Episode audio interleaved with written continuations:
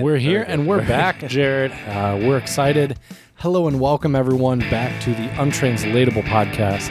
Today we are going to talk about something that I have been wanting to talk to you about for a very long time, which is cars and car culture around the world. We're going to be touching on some safe and not so safe places to drive, some really popular car companies and where they where they're from, uh, and I also want to talk about some places where uh, might be really cool to visit to do some driving, do some road tripping. Oh, yeah. which is uh, which is really good as well.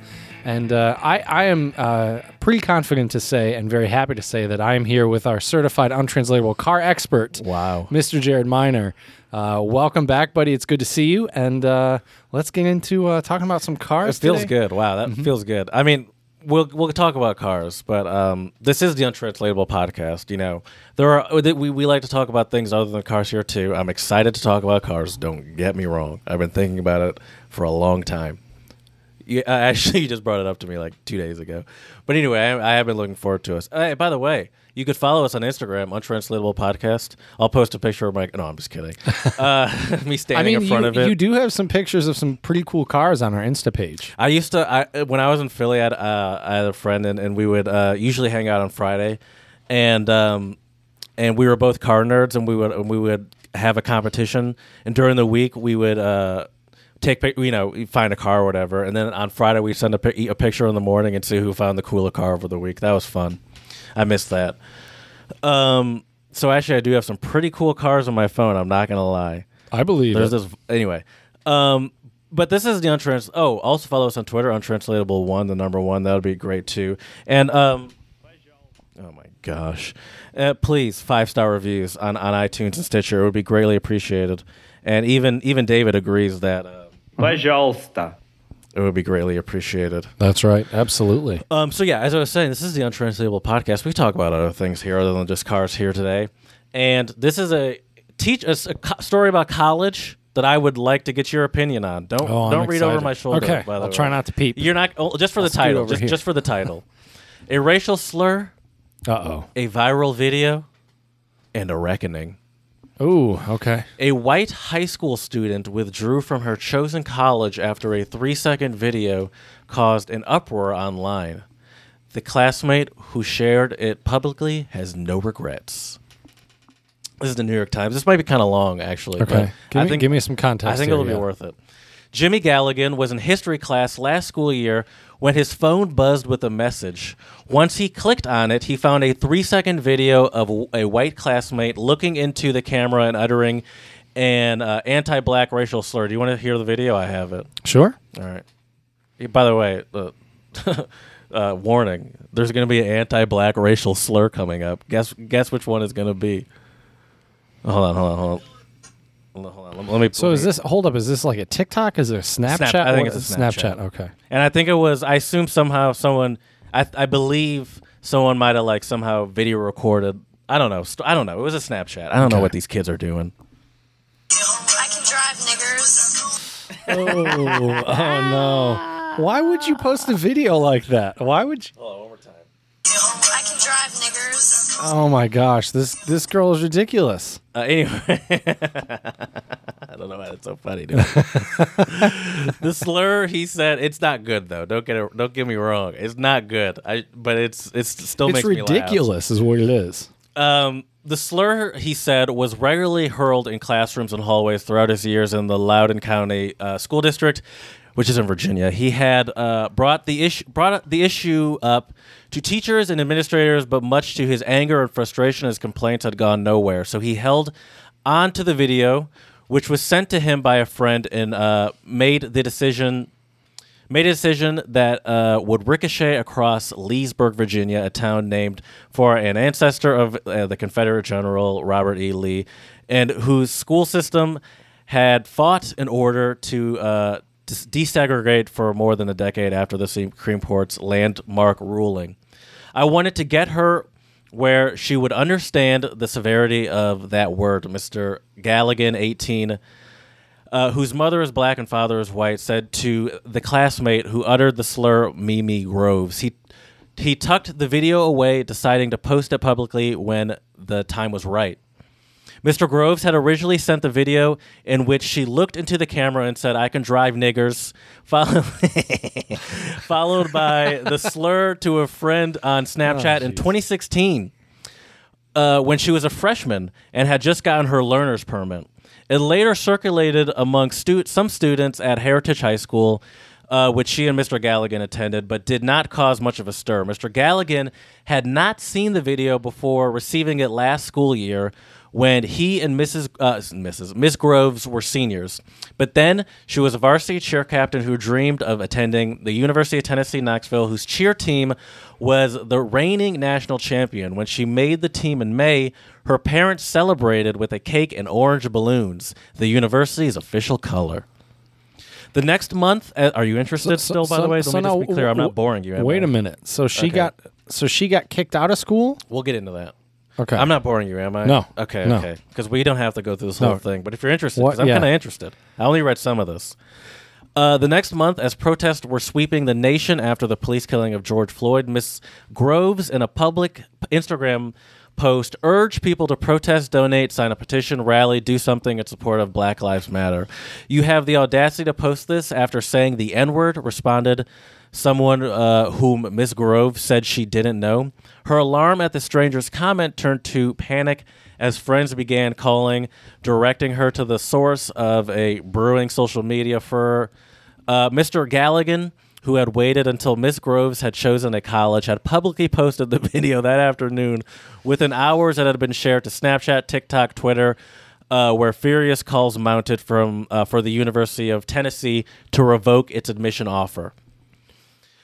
By the June evening, by that June evening, this is this year, uh, about a year, uh, about a week uh, after Mr. Floyd's killing, teenagers across the United, uh, across the country had began begun leveraging social media to call out their uh, peers for racist behavior.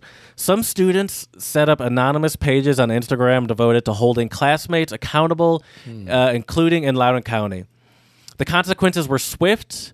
Over the next two days, Miss Groves was removed from the university's cheer team. She then withdrew from the school under pressure from admissions officials who told her that they received hundreds of emails and phone calls from outraged alumni, students, and the public.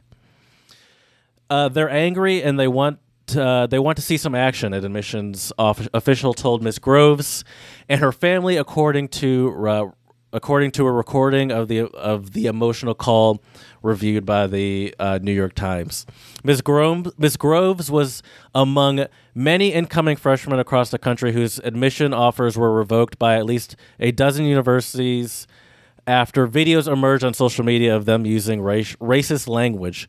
Uh, in one sense, the public shaming of Ms. Groves underscores the power of social media to hold. Okay, well, now we kind of get the point. But there's a little, you know, they get deeper into it. I didn't read everything, you know, but that's the general idea of what happened. Yeah, that's uh, she's just so stupid, man. How can you be how can you post something like that on social media? How can you say something like that? Yeah, I mean, And- no context. You know, Right. She couldn't even use the excuse like I'm rapping over something. Right. Uh, it was And just, that- it yeah. was just an unnecessary Right. N-word drop. Now- I'll say this: the crazy thing is, this happened in 2016 at- when she was a freshman, Mm-hmm. and it essentially came back to bite her four years Yeah. later. That is crazy. Like she probably forgot that she even like put that out. Probably. I, I I like that the classmates and friends are holding people accountable. Mm-hmm. However, I will say this: it is interesting that the that it seems like the the one student who saved it.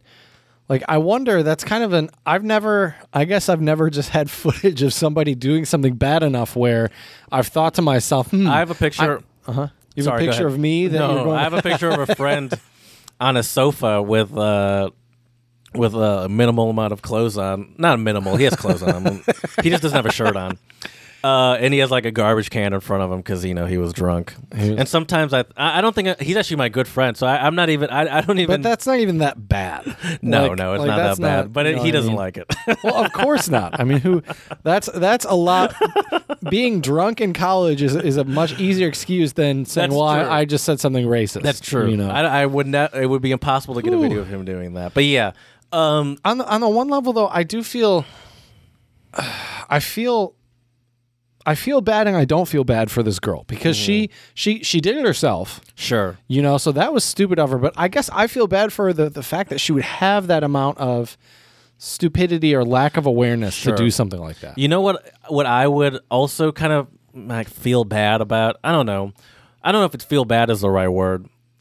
No, maybe not feel bad, but it is interesting that it seems like you know, as a, it seems like she's she at least uh, uh, at least for image on social media was trying to do the work. You know, telling people to. uh you know, uh, donate and, and raising awareness for George Floyd and Black Lives Matter. And it is interesting that, um, you know, and it's not surprising that, you know, just because someone says that doesn't mean they, they haven't said racist stuff. But it's like, you know, when, when people apologize, a lot of times we do this rate the apology. And it- the main thing is like, what are you going to do about it? Right. And it is interesting that it's like, oh, it, it, it, it kind of happened in a weird direction. She was, she kind of like, was doing not something about that specifically, but she was like raising awareness. And then the part that usually happens first happened later, where it's like, mm-hmm. well, here's you doing the the racist stuff. It's just like it just seems like it's just hap- it, it happened in a weird order, but it all kind of it's all kind of the same. Like, would people be as bothered if it just like came out and she never got into these colleges to begin with? Probably not. You know. Right. So it's like, it, I don't know. Yeah, it's That's it's- why. That's why I don't feel. That, you know, I, I at first I kind of felt sorry for her, weirdly, but then after I thought about it, I was like, well, if if if, if it just came out and you didn't get accept, accepted to a college, I would be like, I mean, that kind of makes sense. I'll, I'll say this though, Jared. I I'm willing to bet within the next 10, 15 years, there's just going to be so much dumb things people have said on the internet. And I'm not saying this to diminish what that girl said. She shouldn't have said that. That wasn't right. But at the same time, it's like I wonder in five to ten years from now how many people are going to be on the job market. Dude, man. you know what I mean? I wish I was just a little bit younger, so I would have had an iPhone. I could have recorded so many uncalled for n words as a right. Oh, I'm sure. I'm sure. I could have just had like a like a uh, external hard drive filled with with n words by random classmates. I'm like, oh, Right. Just wait till you're applying to college. I'm coming for your ass. Yeah. Oh man. store this away.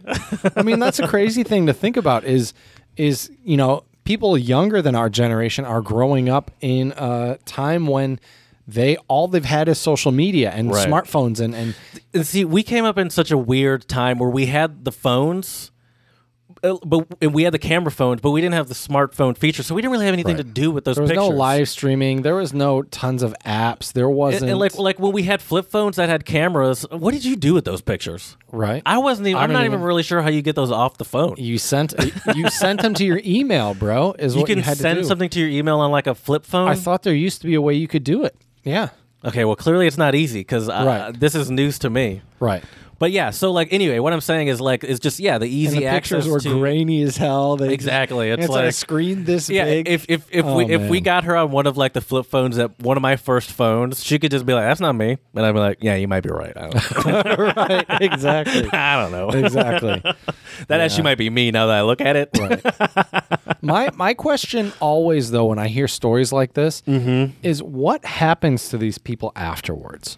Because look, I'm not saying what she did was right. It was stupid. She'll she shouldn't have done it. She's not going to not get into a college. I think it's just you know one because that well I think that talks and sp- speaks into your cancel culture thing a little bit. Mm-hmm. I mean, you know, hundreds of emails. Uh, for, uh, for some you know random stranger essentially Right. that that's i mean that that's that's that seems kind of and like people like you know tweeting the college and stuff Mm-hmm. i mean that kind of goes along with your kind of and I, I don't know why I say your, but like the idea of cancel culture and just like that horde mentality, Right. Where it's The like hive mind. people man. that ha- no, don't care about this person at all and don't even know who she is are not. Right. Yeah, just Well, the- the- and the- it gets to the point where the college can't do anything. But I think she'll get into a different college. It's probably not the one she wanted to go to. Yeah. It's I think she'll be fine. Right. It's yeah, it's crazy. It's uh, I don't know. I on the one hand, I feel bad for people like this because I know life is hard enough as it is, and you've just made your life so much harder for yourself. Yeah. But at the same time, it's like, well, you kind of you made your bed, now you got to lie in it. you know? Yeah, I mean, I guess that's yeah. It's like a lot of, pe- and, and then that's the thing. So many people, the vast, vast majority of people say the N word, and and no- and it- nothing happens. You know, nothing comes of it, or no one, you know, it, it just le- stays there. But Right. y- you know, you happen to be the one. Y- y- You're unlucky. You know, Mm-hmm. you know, people are saying the N word Im- improperly all the time. But If you're you the got one, on- God, I guess. and also you're the one that sent the video, that's true. like, that's you know- true. you know it's what I not mean? like someone sneakily recorded you. right? yeah, You sent the point. video. That's kinda That's why- a great point. Yeah. it's like uh, I, I keep forgetting, and I said this at the beginning, unprompted. No context N word drop that you sent out. That's a Mm. Good point. It's not like you're at a party singing along Right. to a song and All someone right by Kendrick Lamar. so, yeah, someone gets a clip of yeah. Right. Like I don't think. I, yeah, exactly. Like for example, yeah, the woman at that concert probably suffered a lot less consequences than uh, this girl. But that's also like, Right. yeah, I mean, we kind of get that. That's kind of yeah. At least at the party, you might have an excuse a little bit. I you was were drunk. Exactly. Like you just got your learner's permit and you're drunk behind the wheel. right. Yeah, that that could be problematic for a lot of reasons. But mm, yeah. oh man, that's just so. Yeah, she she did it to herself. Yeah. You know, I mean, I don't know. I, I sometimes wonder though, Jared. You know, have we said anything on this podcast that oh, on this podcast. Uh, uh, you know, in the uh, next 10 years from now, you're like, oh, you know, I know looking back, I'm sure there'll be Oh, things I'll that I'll be like, shouldn't have said that, or, or I think differently, but I, I, I hope we don't have any moments where. there are certainly things where I roll my eyes at. Uh, Now, what am I, when I Sure. Dude, when I edit this podcast, I'm like, that was stupid. That's fair.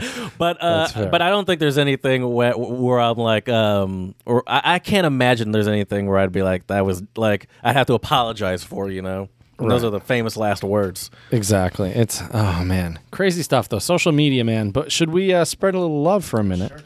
Spread a little love. So I wanted to start off the new year. Uh, we're a couple, we're like a week, week and a half in at this point, I think, and I want to just give a shout out to a couple different countries um, that are doing some environmentally conscious things, which we have talked about a lot on this podcast, especially during the shout outs. I think it's just a great thing. Uh, and my first one goes out to Japan. Japan is tapering their import of logs from tropical trees to near zero.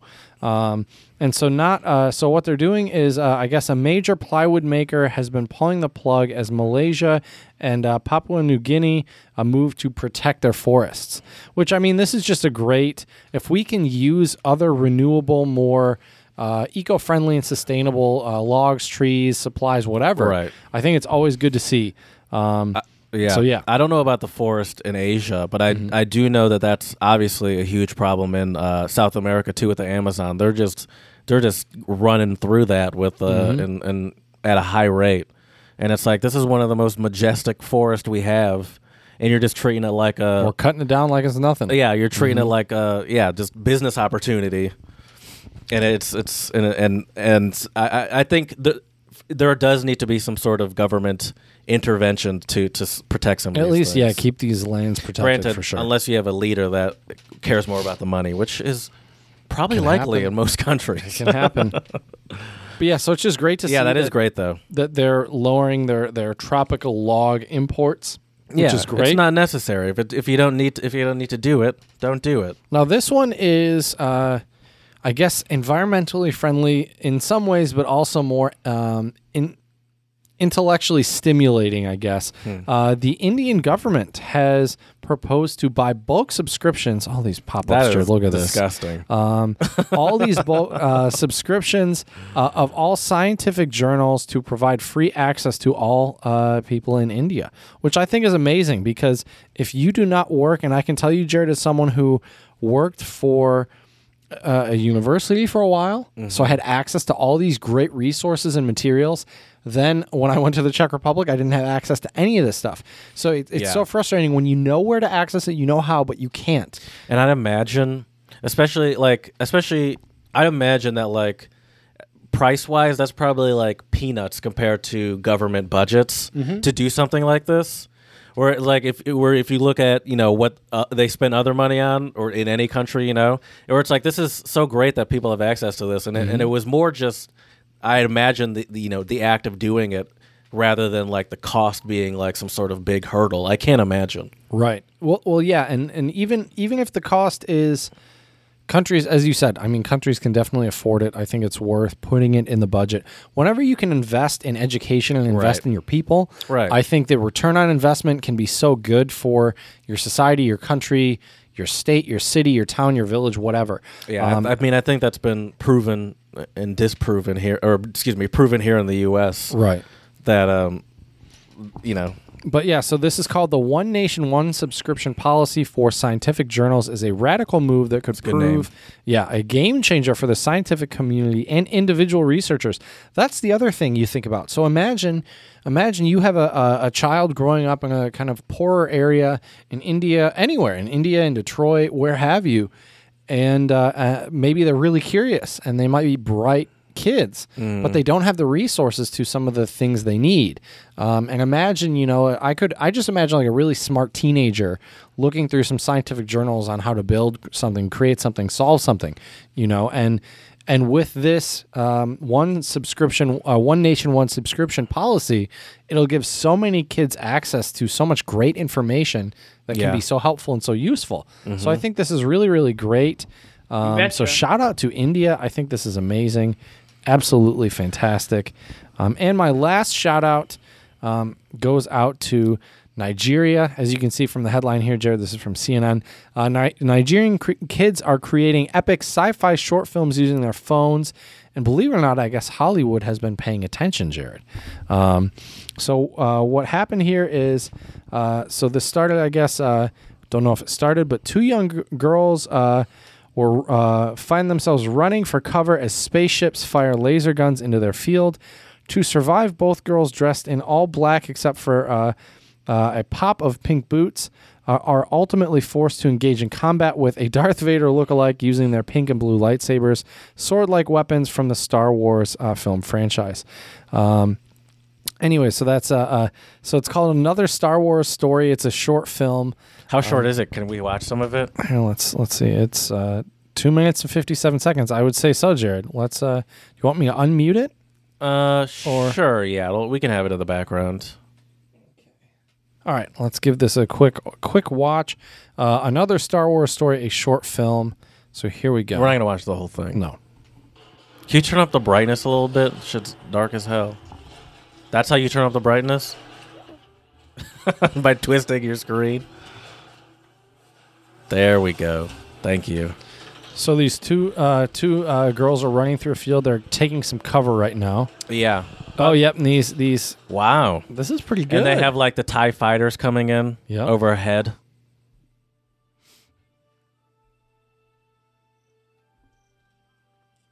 oh, yep. They got the pink shoes on. The one of them, The, otherwise dressed all in black.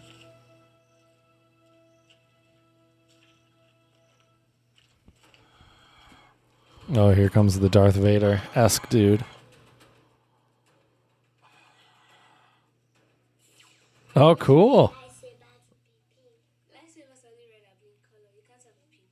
so, uh, sh- uh, one of the girls said, I want my lightsaber to be um, pink, and, and her older sister, I think that is, or mom or something, said it can only be blue or green. Right. Looks seems like she got pink. This is pretty sweet. And the crazy thing about this, Jared, is they filmed it on iPhones. I'd believe it. Yeah. I mean, you can do a HD, or I mean, with the new iPhone, you, with, Uh-oh. you can do 4K video with iPhones. That's, hilarious. pretty good acting. Her acting is solid. She got uh, hit. Oh, using the Force. Darth Yeah. Vader's using the force. The production quality on this is legit. It's actually I pretty mean, good. I mean, there's there's legitimate like a like a uh, uh, special effects happening. Mm-hmm. Um, you know, th- there's there's great cuts and, and angles. Oh, whoa. It just disappeared. Oh, my gosh. This is great. This is great. This We is fantastic. Damn near watch the whole thing. yeah, this is fantastic. I love Um, this.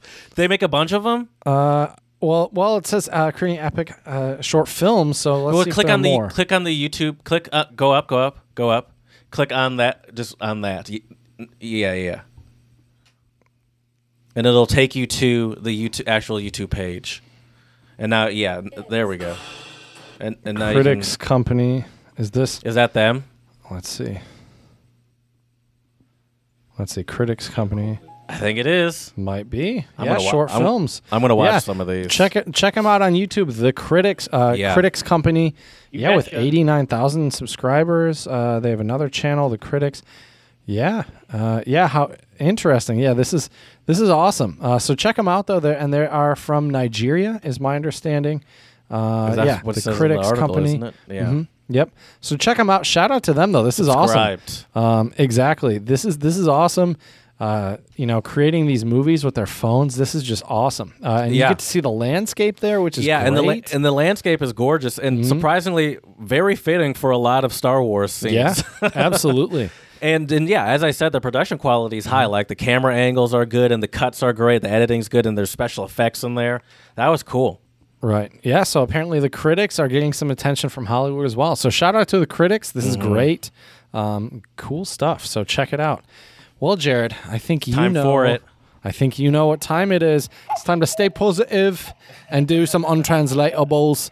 Uh, untranslatables are uh, idioms, proverbs, axioms, sayings, phrases that don't translate on a one to one basis uh, in English, and we are your certified, tried and true, untranslatable uh, professors, uh, experts, uh, decoders, whatever you want to call us. And I'll get us started today, Jared, with an Italian untranslatable. Hai voluto la bicicletta e adesso pedala. Pedala. I think that's how you say that. Something about a bicycle and pedals. You wanted the bike, now you've got to ride it. Oh, okay. This one should be a pretty Oh, clear it's one, I like think. yeah, you like you made your bed, now you have to sleep in it. Yep, You know, exactly. you have to reap what you what you've sown. You know. Or this one is kind of also like an "I told you so," but Yeah, yes, yeah, yeah. yeah, yeah, yeah, definitely. Mm-hmm. I could definitely. That sounds like a very stereotypical thing for like an Italian person to say in like a Right, movie or right. something. You you ride your you got your bicycle now you have to ride it. But ma, Mom, I don't want to ride on my bicycle. You got it now. You have to ride it.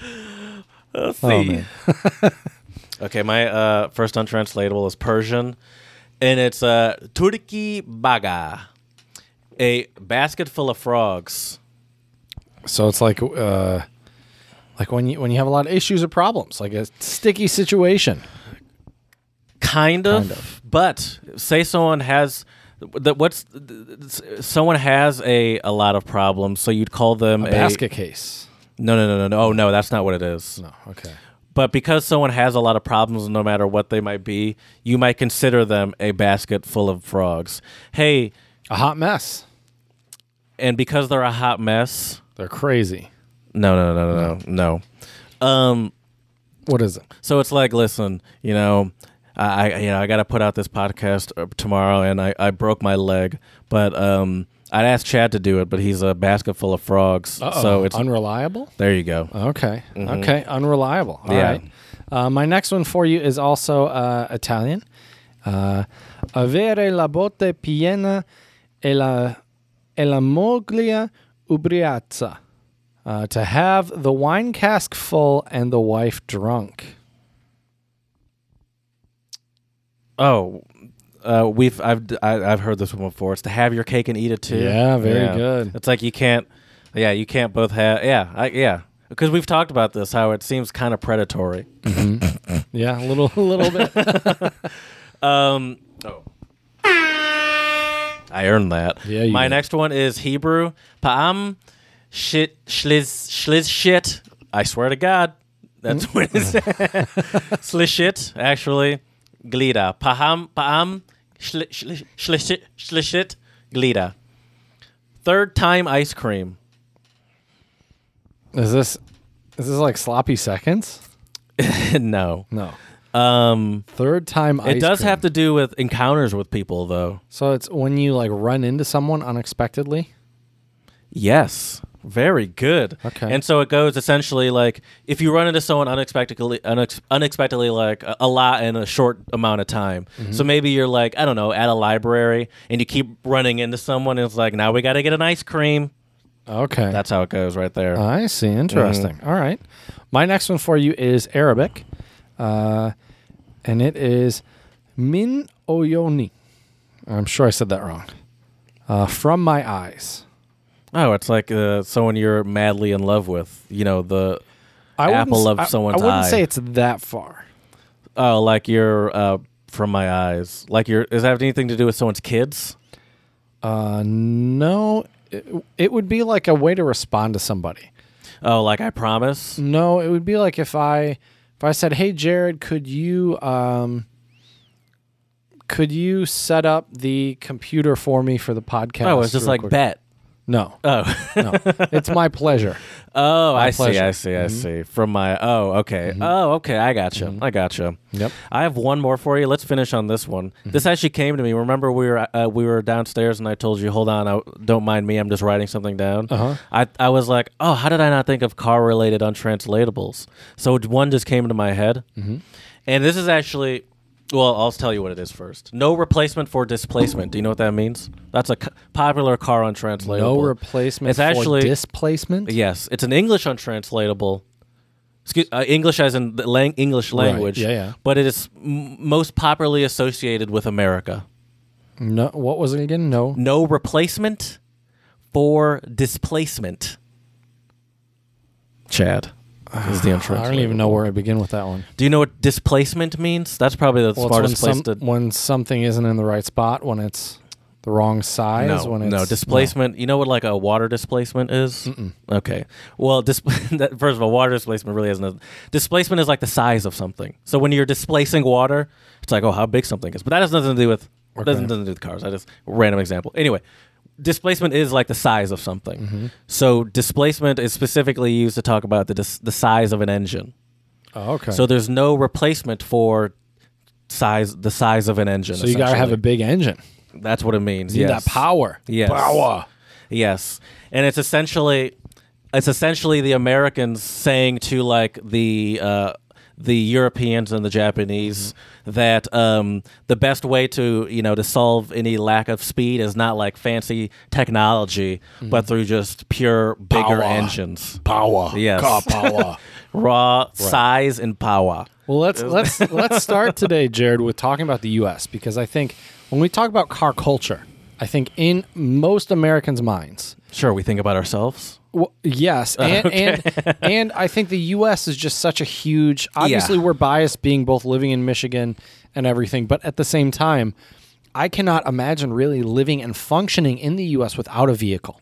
Mm-hmm. Like there are so many other countries in the world where I don't think I would ever even dream of having a, a car. Sure, Whereas here, it's like I cannot imagine living here without one. in the vast majority of places, sure. I mean, New York, Chicago, San Francisco. There's some places where it could be pretty annoying to have a car. Sure. But I would say the majority of places in the US, Sure. people have a car. They either need a car. It's it's a part of our identity as well. Some of it Mm-hmm. has to do with that freedom, that independence to I'm going to hop in my car and do a road trip to Florida if I feel like it, you Yes. know. Mm-hmm. Um, there is some level to that. And I think another aspect of car culture in the US is American muscle cars. I mean, when you think of like powerful loud cars, I tend to think of American cars. I don't think of I don't think of you know I'm sure, and I don't know nearly as much about cars as you do. There are loud cars no, but, from other countries. Oh, I know yes. that- I know- I know no, I'm saying are, I know what but- you mean, but yeah, Right.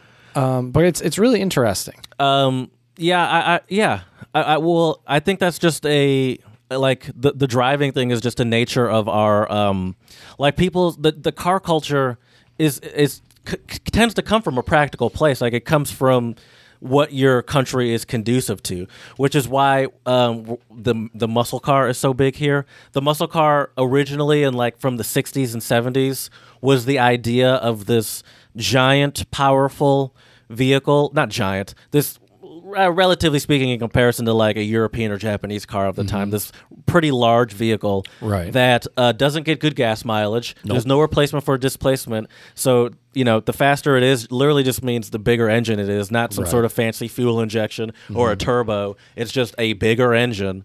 And so um, it's conducive to these large open roads, and it, they're also stereotypically not known for being great to go around a corner. But that's not what American cul- car culture was really ever built on. It was more built on the open road Right. that's our that's sort of our I think main um, main uh, attraction to car culture here in the U.S. So that's where you get like uh, th- that the idea of the muscle car. Well, now in modern days, m- most muscle cars, you know, they're they're pretty good cars, but like originally, it's it's it's it's considered just like you know, let something to go on Route 66 with our hand out the window. Uh, and and and just go straight for for miles.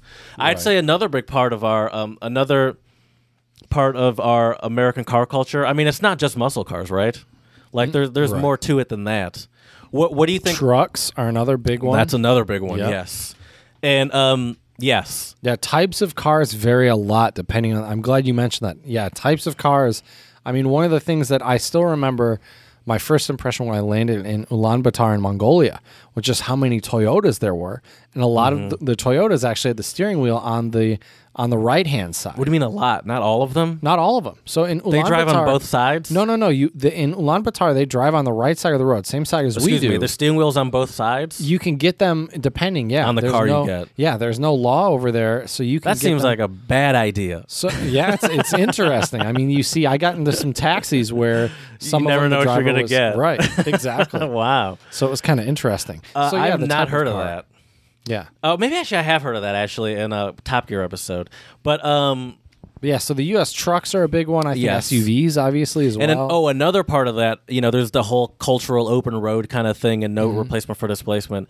But there's also the gas. Gas is relatively cheap here. Yep. Like in Europe, I I, I believe generally like gas in comparison would like to how we do it would be like six or seven dollars a gallon or It'd something be expensive. crazy. It'd be expensive. And so, like yeah. the idea of having a a V8 pickup truck um, that you t- use to tow a like a, a camper once a year Mm-hmm. seems ridiculous. You know, and actually, the idea of like using a camper and stuff is not uncommon in Europe, but they do it with like station wagons and stuff, and Right. Like normal size. They don't like.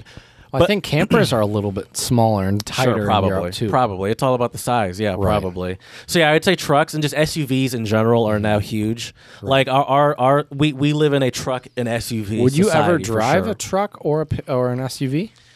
I have no prob. Uh, excuse me. I have no reason to have a pickup truck. Pickup trucks have no are of no interest to me. Hmm. I want something that is Fast power. well, yeah, sure, I guess, but not really. Primarily, I want something that like handles well. You know, Hmm. something that like you can throw around turns quickly. Hmm. And some of those things are fast, um, but they don't have to be. You know, Right. And and pickup trucks, it's like, what am I going to do with it? What, what what am I going to do with it? Mm-hmm. Am I gonna? Uh, is it gonna make it convenient? The one time a year I go to uh, Home Depot and buy something that doesn't fit in my hatchback. Is it like I, I don't want to? What am I gonna do with it? Am I gonna tow a? a jet, am I gonna get a jet ski? Am I gonna get a boat? No. I thought so. I And thought, when- I don't. I don't. uh, uh, there's no. And there's no excuse for like. Well, you know, you, uh, the only excuse I could think of would be if you're like a very big person, Mm. like you know, if you're like you know six five plus, you know, three hundred plus pounds, and it's it, it's like all right, I kind of get it then.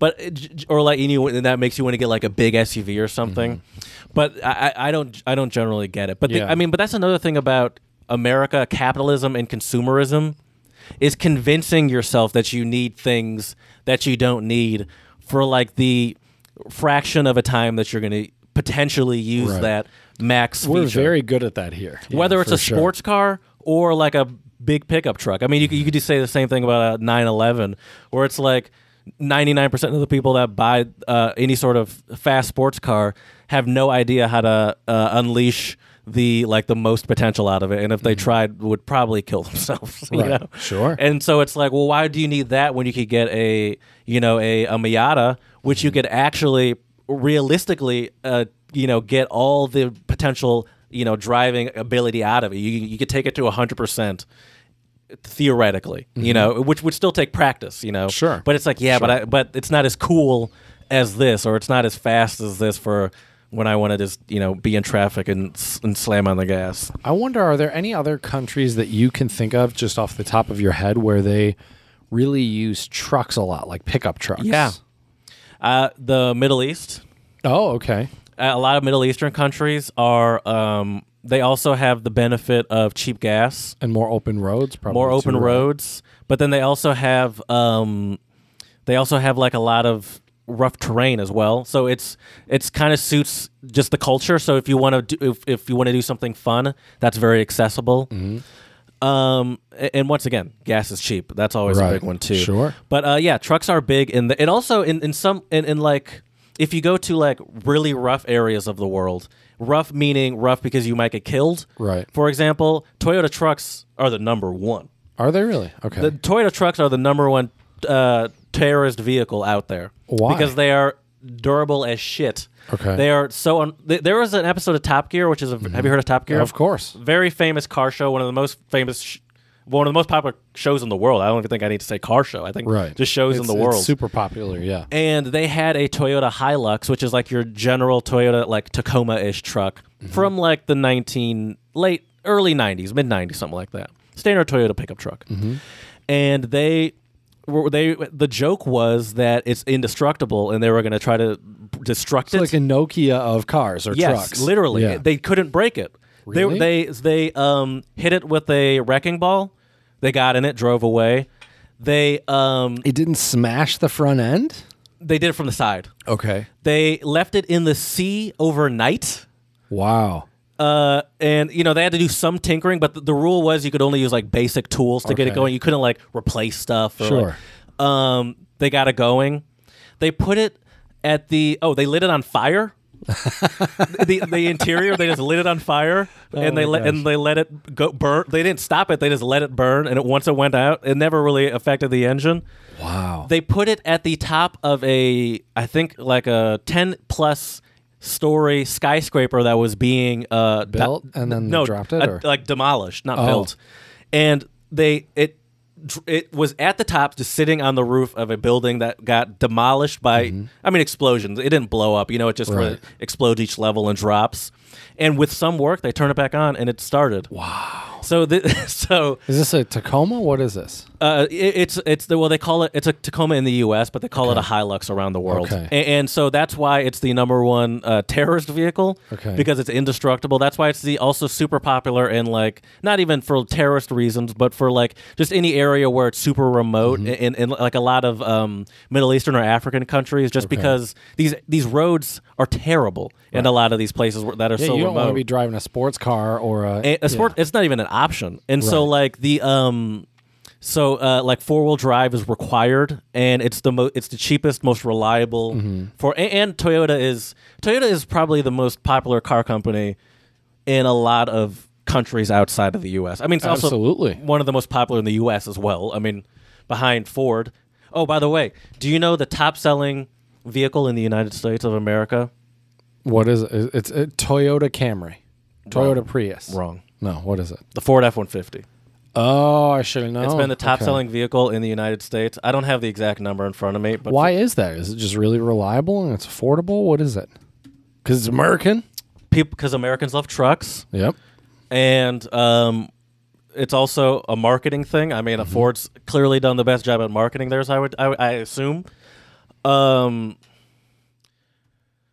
And, sorry, I just I want would- to see I how would long it's been the and because it's and because it's also used popularly for um like fleet purposes and commercial purposes. Super. it's also That super popular as a um All the farmers out there probably. Well, an F one. They might have a bigger one than an F one fifty. Maybe. But still, uh, yeah, probably. But still, the F one fifty is still a super common as like just any sort of city, like cities buy them on Work trucks. for Exactly, sure. exactly. Yeah, that's true. So I think that has a lot to do with it. But the people love them too. Can I ask you another car question? Is Sure. is the Toyota Prius one of the most sold or most used cars around the world? Because I feel like I've seen it in many different countries as, a- as a taxi cab. That's Um, it's it. It must be one of the top selling um, hybrids in the world. I would Okay. imagine. Oh my gosh, What? the F one fifty has been the top selling vehicle. Oh no no no no! Excuse me, that was wrong. That was wrong. Um, that was wrong. That was wrong. But it's been the top selling vehicle in the U.S. for decades. Anyway, it's been around since 1948. That's why I got distracted. I was like, it's been the top selling since 1948. No, that's when it came out. But anyway, um, what was your question? Excuse me. Toyota Prius. Oh yeah, it's probably one of the most common hybrids because um, I know they. I mean, they use them worldwide, and it's and also it was one of the first commercially successful hybrids out there. So it probably. I mean, I don't know. I- I don't know how much they sell in comparison to other things, but I'd have to imagine that it, it has to be the probably the top selling hybrid in, in the world. So anyway, let's get back to car cultures though. Now mm-hmm. we're just talking about random cars. Right. So I would say the U.S. is certainly known for the the big car. Mm-hmm. It's we're certainly known for the muscle car, the Charger, Challenger, Mustang, Camaro, mm-hmm. Corvette. These are sort of our these are all these are as popular. Only, I would say, uh, less popular than like the the pickup trucks that Ram F one fifty, Silverado. Those are the real, I think, most popular cars in America, followed by like the Mustang and stuff. Okay. I mean, this is a, that could be. I'm I'm just I'm not saying that's a that's a fact. I was. I mean, you Right. could agree Well, or disagree. No, with I, that. I would agree. I think especially around here, I see a lot of SUVs and a lot of trucks. sure. Um, yeah. Yeah. Um, what do you? So, all right, let's think about a different country for now. Well, what I find interesting and what what kind of drew me to this topic was I had always thought my perception was I figured hands down US we drive the most cars per capita, which is actually not true. I thought I thought that was true. Let me see if I can find my my source here for us, Jared. Um, but there, I I thought I saw somewhere uh, online that uh, I forget which uh, it was either Italy or Germany. They had the highest number of cars per capita. Uh, Highest number. Oh, cars per capita. I thought you said miles driven at first. no, cars per capita. Oh, maybe, Um, maybe, maybe I don't have it up anymore. you right. said that so confidently. I thought you. I thought you were ready to go with that. I thought I did, but apparently Okay. it's not here.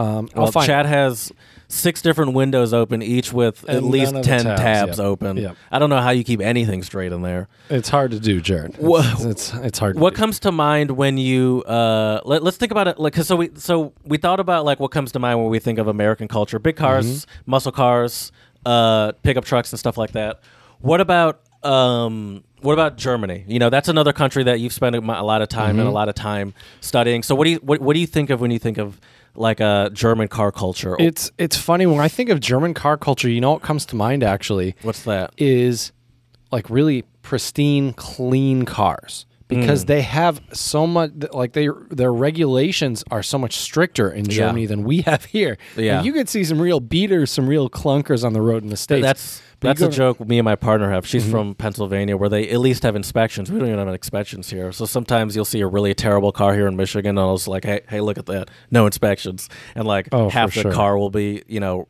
only three wheels will be on it. Uh, anyway, so yeah, I, that, that's definitely a good one. Uh, like pristine.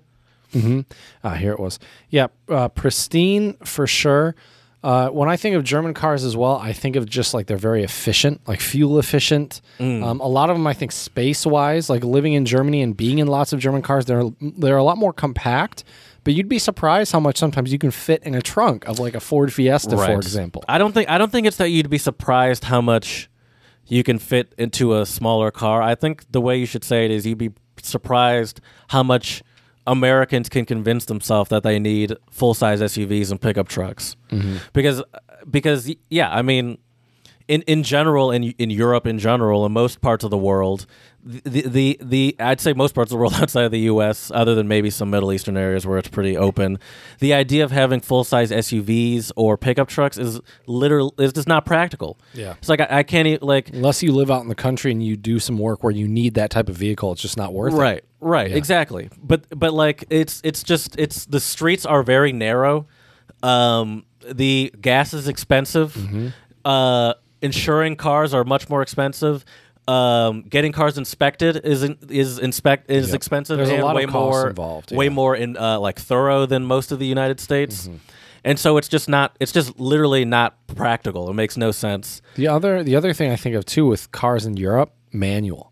Most of the cars you Yeah. see people drive are manual. I think that's slowly. I think that's changing just because automatics are are, are getting so good. Mm-hmm. Um, but for I, I'd I'd still say that's certainly still the case where um where manuals are um are still more common in Germany, but the, or in Europe in general. But the thing is, especially with Germany, it's a little conflicting because um, the manuals are common, but then there's also the thing about like the German precision, and there is like the you know the the the Doppelkupplung uh, Getriebe Getriebe. I don't know. I'm trying to think of how you say. Uh, uh, uh, dual clutch transmission in German, but anyway, it's like is more efficient than the manual, and it shifts at 0.3 seconds faster. You know, like there is Right. this also like as you say, s- like efficiency, but also there it comes down to like cheapness and stuff like that. Usually, when it, when it comes to like that trying to eke out the time is like you know this is why it's the 911 comes standard with the or like you know they do like because you can get point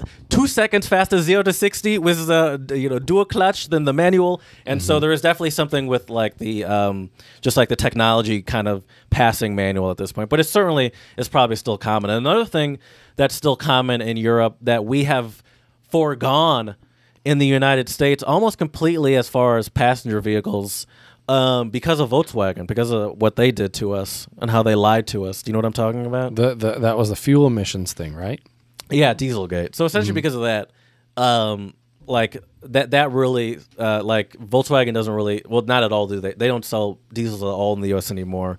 I think they still do nationally though because diesel is still popular in in uh like in, in other markets and it is because the efficiency is key because gas is so expensive. Right. Makes sense. Makes sense. Yeah. I will say this though, when I think of countries in Europe that mm-hmm. are the echelon of cars, Germany is the one that comes to mind. The other one, obviously, that comes to mind, and you have to mention is Ital- Italy. Sure. Well, that's what I was about to say. I'm shocked you didn't say anything about speed when we talk about Germany. But see, I'm not the Formula One guy like you are. But that's not has nothing to do with it. I guess when I think of German cars, I guess speed. Germany ha- is one of the few countries in the world to have Oh, unrestricted of autobahn. That's true. That's what I didn't even think about that. You're right. You're totally right. Uh, yeah, and so yeah, and so I, I'd say speed is definitely a big part of of German cars too. And obviously they have normal cars. They have the Golf, which is gigantic, and just your generic car. But um, I, I would say what they're really known for, and what they what what uh it is like a um, I would say like the like the sleeper is what the, is what they're known for, and I, I would say is what they do so well, which is the the fast, uh, unassuming car. So like Mercedes, so like the Mercedes, Audi, and BMW are very good at making things that go very fast, ridiculously fast, like you know, like as almost as fast as like a competitive, like a Ferrari or a Porsche or something, but look almost like nothing. You know, Right. That look like the same one you could get for like thirty grand. you know, and so that is a big part. But I think that's because. Ger- German people in general, they're not. I, I don't think their their culture is really about flashiness. So like, there's also a popular thing in Europe where like, especially with fast cars like that, where they like debadge them. So you know, like M5 or AMG, like it's pretty normal for them to get that taken off from the dealership, like at a no cost kind of option thing. It's actually probably more common than that. Why do they do that? I just don't think they're not uh, about like. I don't think they're as obsessed with like using the car as like a um, statement as we are. Mm. I, I honestly don't think that Cars they do are equate to status a lot in the U.S. For especially here in Michigan. Mm-hmm. You know, and when I traveled to other states, I, I, I realized how much people and even non-car people are kind of obsessed with cars here, just like or, or have so much of an opinion. Oh, that's another thing we have to talk about. What? people's opinions of cars just because of the brand. Anyway, oh, we kind of mm. are talking about that, but anyway. So yeah, I would say Germany is also really known for for the speed and for like the the autobahn crushers, and so they're known for these cars Right. that are that you know the stereotype is that like this car can go 150 all day in comfort, you know, with and, Right. and it would not be a problem. That's sort of like the German thing. Also, you know, there's the handling because there's like roads and stuff there, mm-hmm. and they're they're not really a fan of like big sort of stuff. So yeah. Italy for me would be luxury. I mean, just like their clothing brands. You know, it's hmm. luxury. It's, what are the what are the luxury Italian car brands? Lamborghini and Ferrari? Yeah. I mean, they're your your sports car. You're they're. I mean, obviously they're incredibly powerful, but they also they just look. design. Yeah, Yeah. It's, it's the power is one thing, but certainly the design is almost as important as the performance. because it catches your eye immediately. Not, Yes. not that like a Mustang or a Charger, But like they're they a look dime a powerful, dozen. but right. Exclusivity is another thing about that. you Oh, know? that's true. You don't That's see a true. Ferrari or a Lamborghini. Bugatti's every also day. Italian, right? It's like French Italian. Okay. I, I think it started by an Italian, but in France. Oh, interesting. Um, but but now it's owned by Volkswagen, so it's a German company. Uh, interesting. Okay. um, uh, but yeah, I, I, I yeah, I would. But you know, it's interesting that that's what you think of it because that's true. I mean, that's what they're known for, and that's their pride and joy. Like Ferrari. I mean, Ferrari is also a huge. I mean, both Ferrari and Lamborghini are huge in racing, and you know that there's a whole heritage behind why they have to have these amazing cars. And it's like, for example, Ferrari for the longest time, it was. The owner of Ferrari, Enzo Ferrari is his name, didn't even care about road cars. Like he cared about racing. Racing, right. And he sold road cars to support the, racing, racing, yeah. business. Like Sure. they didn't even like he didn't even he didn't care about road That makes cars. sense, yeah. And so like there is such a strong bond to like the the culture of Mm-hmm. of, of you know racing, which is a popular European sport in general, and then you know Ferrari. So for sure, and then you know they care about. a And there's also the thing about especially older Ferraris and Lamborghinis. Where um, like build quality is not great. It's in the recent years it's gotten better, you know, especially since Lamborghini also owned by Volkswagen. Hmm. Um, but like back in the day, it was always like these things look beautiful, but they'll fall apart. You know, Oh, where it's like the beauty becomes b- comes before practicality. It's Hmm. like, well, why would they put this button here? Uh, and it's like, well, because it looks nicer if they do it. Correct y- me correct me if i'm wrong but i feel like american like muscle cars uh, or high performance cars it's kind of the opposite right we don't really like unless you're talking about a corvette i guess like most of your american muscle cars they don't really look they're not as aesthet- Sure. aesthetically pleasing and they don't really look like a like i'm thinking more of like a mustang a challenger a charger these type of cars they don't look like a race car like a corvette or, or a lamp they just don't have that sleekness to them It's it, well, it's is it because of the just bigger engine No, it's, be- why? it's because of the design and the proportion. So a lot of these sports cars are mid-engined, Mm-hmm. and which you know, so the engine's essentially behind you, but in the still in the middle, Mm-hmm. and it just gives the it, it it gives you so much more ability to have like that. That like you know that sharper front, you can do that because there's no engine there. Mm-hmm. Right. You don't need as much cooling going in the front, and it allows for um, just it allows for a different style of design. That because we rarely see it and is associated with like these high end sports cars, Right. is considered exotic, which is why like the new Corvette, you know, the new new one that's Mm-hmm. now mid-engine, kind of gets that kind of looks like a Ferrari a little bit because it just just because of the proportions of it. I more see. than you know, not more than that, but like just a start. Whereas, whereas like a Mustang or a Charger, the engines are in the front. Right. Yeah, is that called front-loaded engine? Uh, No? front rear. So Front- front, engine, rear wheel drive. Oh, gotcha. And then like a Ferrari is like a uh, is like mid rear. Granted, Okay. Lamborghinis are all wheel drive, so that would be something. But anyway, um, Speaking though of Ferrari and Lamborghini, though, mm-hmm. you know, you know what other country I associate with Lamborghini? Lamborghini. Mm-hmm. What's that? Uh, uh, United Arab Emirates. Oh, Because the police, Oh, they have. Lamborghinis, right? Is it Lamborghinis or Ferraris? they have I know a they whole have. bunch of stuff. They probably have both. They have a whole bunch of stuff. Can yeah. you imagine that getting pulled over by a Lamborghini or a Ferrari? Well, th- I think their justification is that because these are like they're in like Dubai and like these Mm-hmm. super rich cities, it's like to pull over people speeding And they pe- in these similarly these fast nice cars. Yeah, right? Right. exactly. But it's like, uh, is that the, really the most practical way to do that? Because I think in the U.S. at least, the most practical way to do that is like a helicopter and just you follow them or something. Right. But anyway, yeah, that's def- that's definitely. Uh, let me just say though, I'm not done with Italy. You know, Italy does have normal cars. You Mm-hmm. know, they have like Lancia. They I don't know if Lancia still exists. They have Fiat, Mm-hmm. uh, like the Fiat 500. Because I think that's another part of Italy is like the super small, the super Yeah, small yeah. car. Because I've been to Rome, and I you cannot find a car in the city of Rome that does not have some sort of ding on it. Just Sure. because there's they don't really or they're not great at following the rules and there's not much space. So every time you're parking the parking the bumper is to be bumped mm-hmm. you know? And that's how they get in and out of spots. And so every car has some sort of dent in it on the side and door ding that I imagine most people don't even bother getting fixed because they're like I'm gonna break it leaving the shop Yep. um, and so when I think of Italy, uh, Italy, obviously I think of Ferrari and Lamborghini, but I also think of super small cars, and I think of um, of a lot of just like sort of chaos in the streets when driving. Which is so funny because if you go from Germany and move south, I mean, from my understanding, the times I've been in Germany, I've never driven, but I've been in plenty of cars, and it's pretty Mm-hmm. orderly, pretty, you know what I mean? Whereas I've heard the further south you go, and once you get into Italy, it just Yeah. becomes a lot more chaotic. Well, and the irony, of, well, yeah, I mean France is. Uh, Paris at least is kind of chaotic too, but maybe that's just a big city thing. Mm-hmm. The irony of like the Lamborghini Ferrari thing is it's really not practical to have any of those cars in Italy. You know, like those cars are not really made for Italy anymore. right. but it's, it's the, like it used to be said that like uh, there used to be a saying and untranslatable that it's that um, you know a lot of Italian cars back in the day were made for Italians, which tend to be smaller than Americans, and so it's like um, it's not that the car is like, and so like people would be like, oh, this car is too small, and like the Italian or like the it would be like, oh, there's nothing wrong with the car. right. it's like I think uh, you maybe you're the like you, maybe you're the one that needs to lose some pounds, not the car. You know, Right. It's- so it's Oh, like that's funny. It's like it's like the car is made perfectly well uh, if you you know for uh, average sized human. But uh, let's think of another country. Well, you, speaking of like chaotic driving, one of the craziest places that I went to was uh, St. Thomas, which is an island. Oh, Um, interesting. and and the cool thing, what I- I'm pretty sure it was either actually I could be wrong. It was either St. Thomas or St. Martin. One of those two islands. Uh, I don't remember if it was because of one of the previous hurricanes or what happened, but they didn't have any stop signs.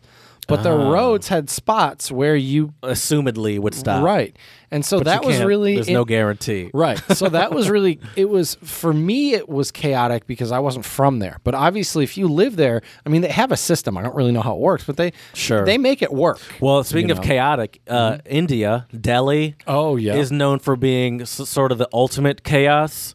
Uh, you know, people going the opposite way on freeways. Um, Sounds terrifying. um, you know, no adherence to to like you know lights or or you know or lanes or anything like that. Mm-hmm. There are other places where they do that, like Rome, for example. They don't really follow lanes that well. But like um that the, the people that get it say it works. You know, like it, it, it- I mean, it's probably still way more dangerous than here. But I but you know people get it and it works to them. Right. Um, another mm-hmm. chaotic place. I imagine. I'm surprised you said. Um, I'm surprised you said St. Thomas or, or, or St. Martin's because you were just earlier talking about how you're in Mongolia where they drive on Oh, uh, super chaotic. both sides of the car, yep. Or the steering wheel can be on either side. That seems very confusing. Well, and Ulaanbaatar was one of those places where And you said the traffic was crazy too. traffic is crazy. You have to be super aggressive. Mm-hmm. There is no no one's going to let you in. You you find your way in. I mean, there were a few times when I was in a cab where I like we were inches away uh, Yeah. from getting in a car accident. Another place that's really chaotic from what I've read and from what we've seen from dash cam footage is Russia. You know why they? You know, you know why they have so many dash cam videos out of Russia specifically. Well, didn't didn't it stem originally from like corruption and stuff, or, or am I wrong? I, that? well, I think it's stood, st- stemmed from like insurance corruption and like Hmm. uh and like um Insurance fraud. insurance fraud and then also like uh uh Yes, uh, my like friend hit Vladimir. runs, hit runs. He hit my car. He hit my forty thousand dollar Mercedes, and now I need a new Mercedes. yeah, and there's and so there is just an endless supply of dash cam videos from Russia. Uh, yeah, and apparently it's because like people like there's a lot of hit and runs Hmm. and uh, insurance fraud there. Um, but now these days you can see them in, in a lot of places. Um, let's talk I, about. I feel like dash cams are just a smart idea. to What's what, what, what's the car culture like in in China? From what It's you really remember, because I don't really know much about it. I feel like I could be wrong about this, but I feel like a lot of your, your average person over there does not own a car. Um, yes, I could be wrong I do know about that, that. but yeah, I, the I ownership rates are a lot lower. And the in interesting US. thing about cars over there is they have a lot of Chinese brands that I've never heard of. Yeah, but they me look neither, dude. They look yeah so similar to like Volkswagen and Ford and different you know car companies. So that was really Mm-hmm. Top Gear did an episode about that where they they went to China and they were showing off a bunch of different cars that look exactly like um like you know German or American cars, whether it be like you know BMW X5 or something like that or a Mm-hmm. Right. Volkswagen Jetta. And um, apparently, according to what they said on Top Gear, is that they can do that because they don't have Copyright as strict, yeah, copyright yeah. laws. It's Yeah. like the same thing as buying like you know knockoff movies or a fake watch or something kind of. Mm-hmm. Right? It- yeah, it's true. It's just But I don't think they they can't call it that though. They can't call. Well, they give them Chinese names. Sure. Well, they, I guess they can't call it that because those brands still do exist in that country too. Right. So it's like you can't just straight up take the name. That's Right. a little far. Right. Yeah, but, uh, But so, we- so that was that was interesting. The other thing too is, I mean, the majority of cars that I saw on the road were taxis. Was there? Okay, yeah, correct. Because ownership Mm-hmm. is not. So there's not. I imagine if that's the case, there's not a lot of chaos in this. In unless you're oh in like no, it's crazy driving in China Even in, is like, crazy. Jinan? Oh yeah, okay. yeah. I mean, once again, it's it's you. People I don't let remember you in. You seeing- got to be aggressive. I remember seeing videos from Zach P. Uh, where he's walking in like areas that seem pretty like remote and like Mm-hmm. the roads seem pretty open. yeah, Is, is that is that not that's not a common area? Though. d- he's no, like in the middle no. of nowhere. Yeah, you have to be further out in the boonies. In Okay, China okay, that. okay. so even in Jinan, Jinan, it, it can be pretty hectic. Oh yeah, and it's crazy and just see the the infrastructure they have with all the different highways and everything. It's really crazy to Mm. yeah, see. yeah. Um, I can, I, and I can only imagine like the rate that they're building those, uh, you know, that infrastructure up. Right. But but I I just don't think car ownership over there is looked at the same. One, you don't need it like Mm-hmm. we need it. Number two is I just don't think there's this most Americans I know, like when you turn 16, it's kind of a rite of passage to get your driver's license. Sure. And a lot of people either buy a car, their family, if their family's you know better off, they might buy them a car or gift them a car or whatever. Mm-hmm. Um, whereas like in China, you don't. I don't hear about my students who are 18 being like, "Oh my god, I'm turning 18. I have to take my driver's Right. test. I have to get a car." Whereas here, that's it's very very different. Yeah, I, I think I, I think um, buying a car in China, from what I would I would think is, is is more of a rite of passage in the sense of like a professional rite of passage kind of thing. Right. Or what's what I find fascinating over there though is just the amount of you will see the super wealthy there that have these super fancy sports Yes. cars. And the funny thing about China is they always put stickers or maybe it's a wrap on the car that has like a Pokemon character or a Hello Kitty or Yeah, that's popular in in Japan as well. Yeah, it's like a whole little anime scene on the side of their car. Uh, uh, do, what- do you know much about car culture in Japan? I don't. I know that I know they, they I forget what it's called now, but they really like heavily customize their cars and they would drift them, wouldn't they? Uh, drifting does originate from um, from Japan, I believe. You know, there's a road I think specifically popular for it called the touge in Japan. Um, Um, but the, yeah, the thing about car culture in Japan, it's it's very it's very tough because it's uh, it's much like you know much I imagine much like a lot of countries. It, it's really hard to get a car. It's it's super expensive, and um, and in Japan, the government of Japan, at least, they're not really kind to old cars. So, like a lot of old cars, actually from Japan, end up going to like England or even like once the twenty five year rule, which after twenty five years, you can import a car from a from a country where the car was like if the car was not originally sold in the U.S. Mm-hmm.